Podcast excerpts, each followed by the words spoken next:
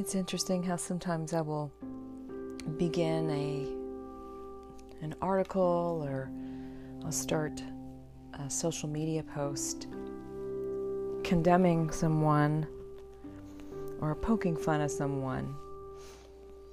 And then um, maybe I'll put it off and then I'll read some inspirational passage that tells me that it's not so wise to do so. And there's so many times when we get caught up in this worldly ideology that we forget our center. And if we truly believe in God and and divine healing and and if we believe that we ourselves are good, then we will desire to manifest that in our thoughts and our words and actions. And when we go back to reading something um, that's spiritual, we are immediately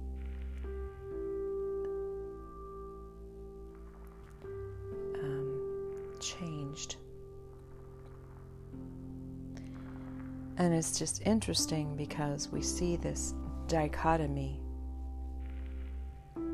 We see a lot of dissonance. There are many golden calves rolled out in many arenas. We pull out a lot of false idols.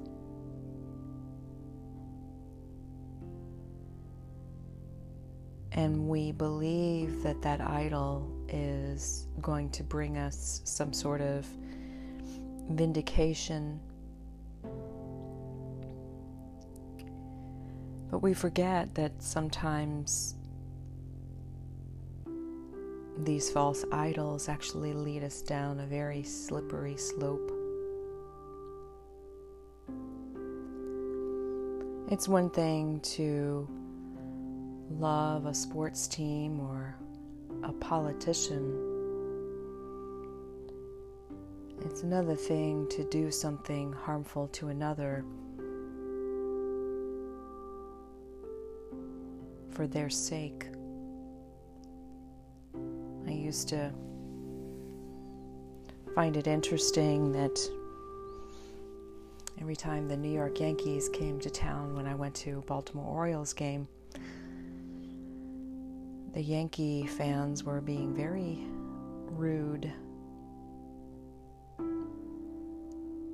And I just never understood. I know that there were many fights, many arrests, usually when the Yankees came to town. and it's because they have forgotten that they've forgotten their center harming someone else for the sake of their idol is not wise. And so it's so many times when we forget our center, when we replace our center with something that is worldly, such as a sports team or a politician or even a desire to be accepted, a desire to win. When we lose our center, that's where we can easily get we can easily get um, steered off course So it's important for us to take take moments during our day and even when we're about to engaged in engage in an action, stop ourselves and ask ourselves, where is this centered? And read the central tenets of your spiritual practice and ask yourself is this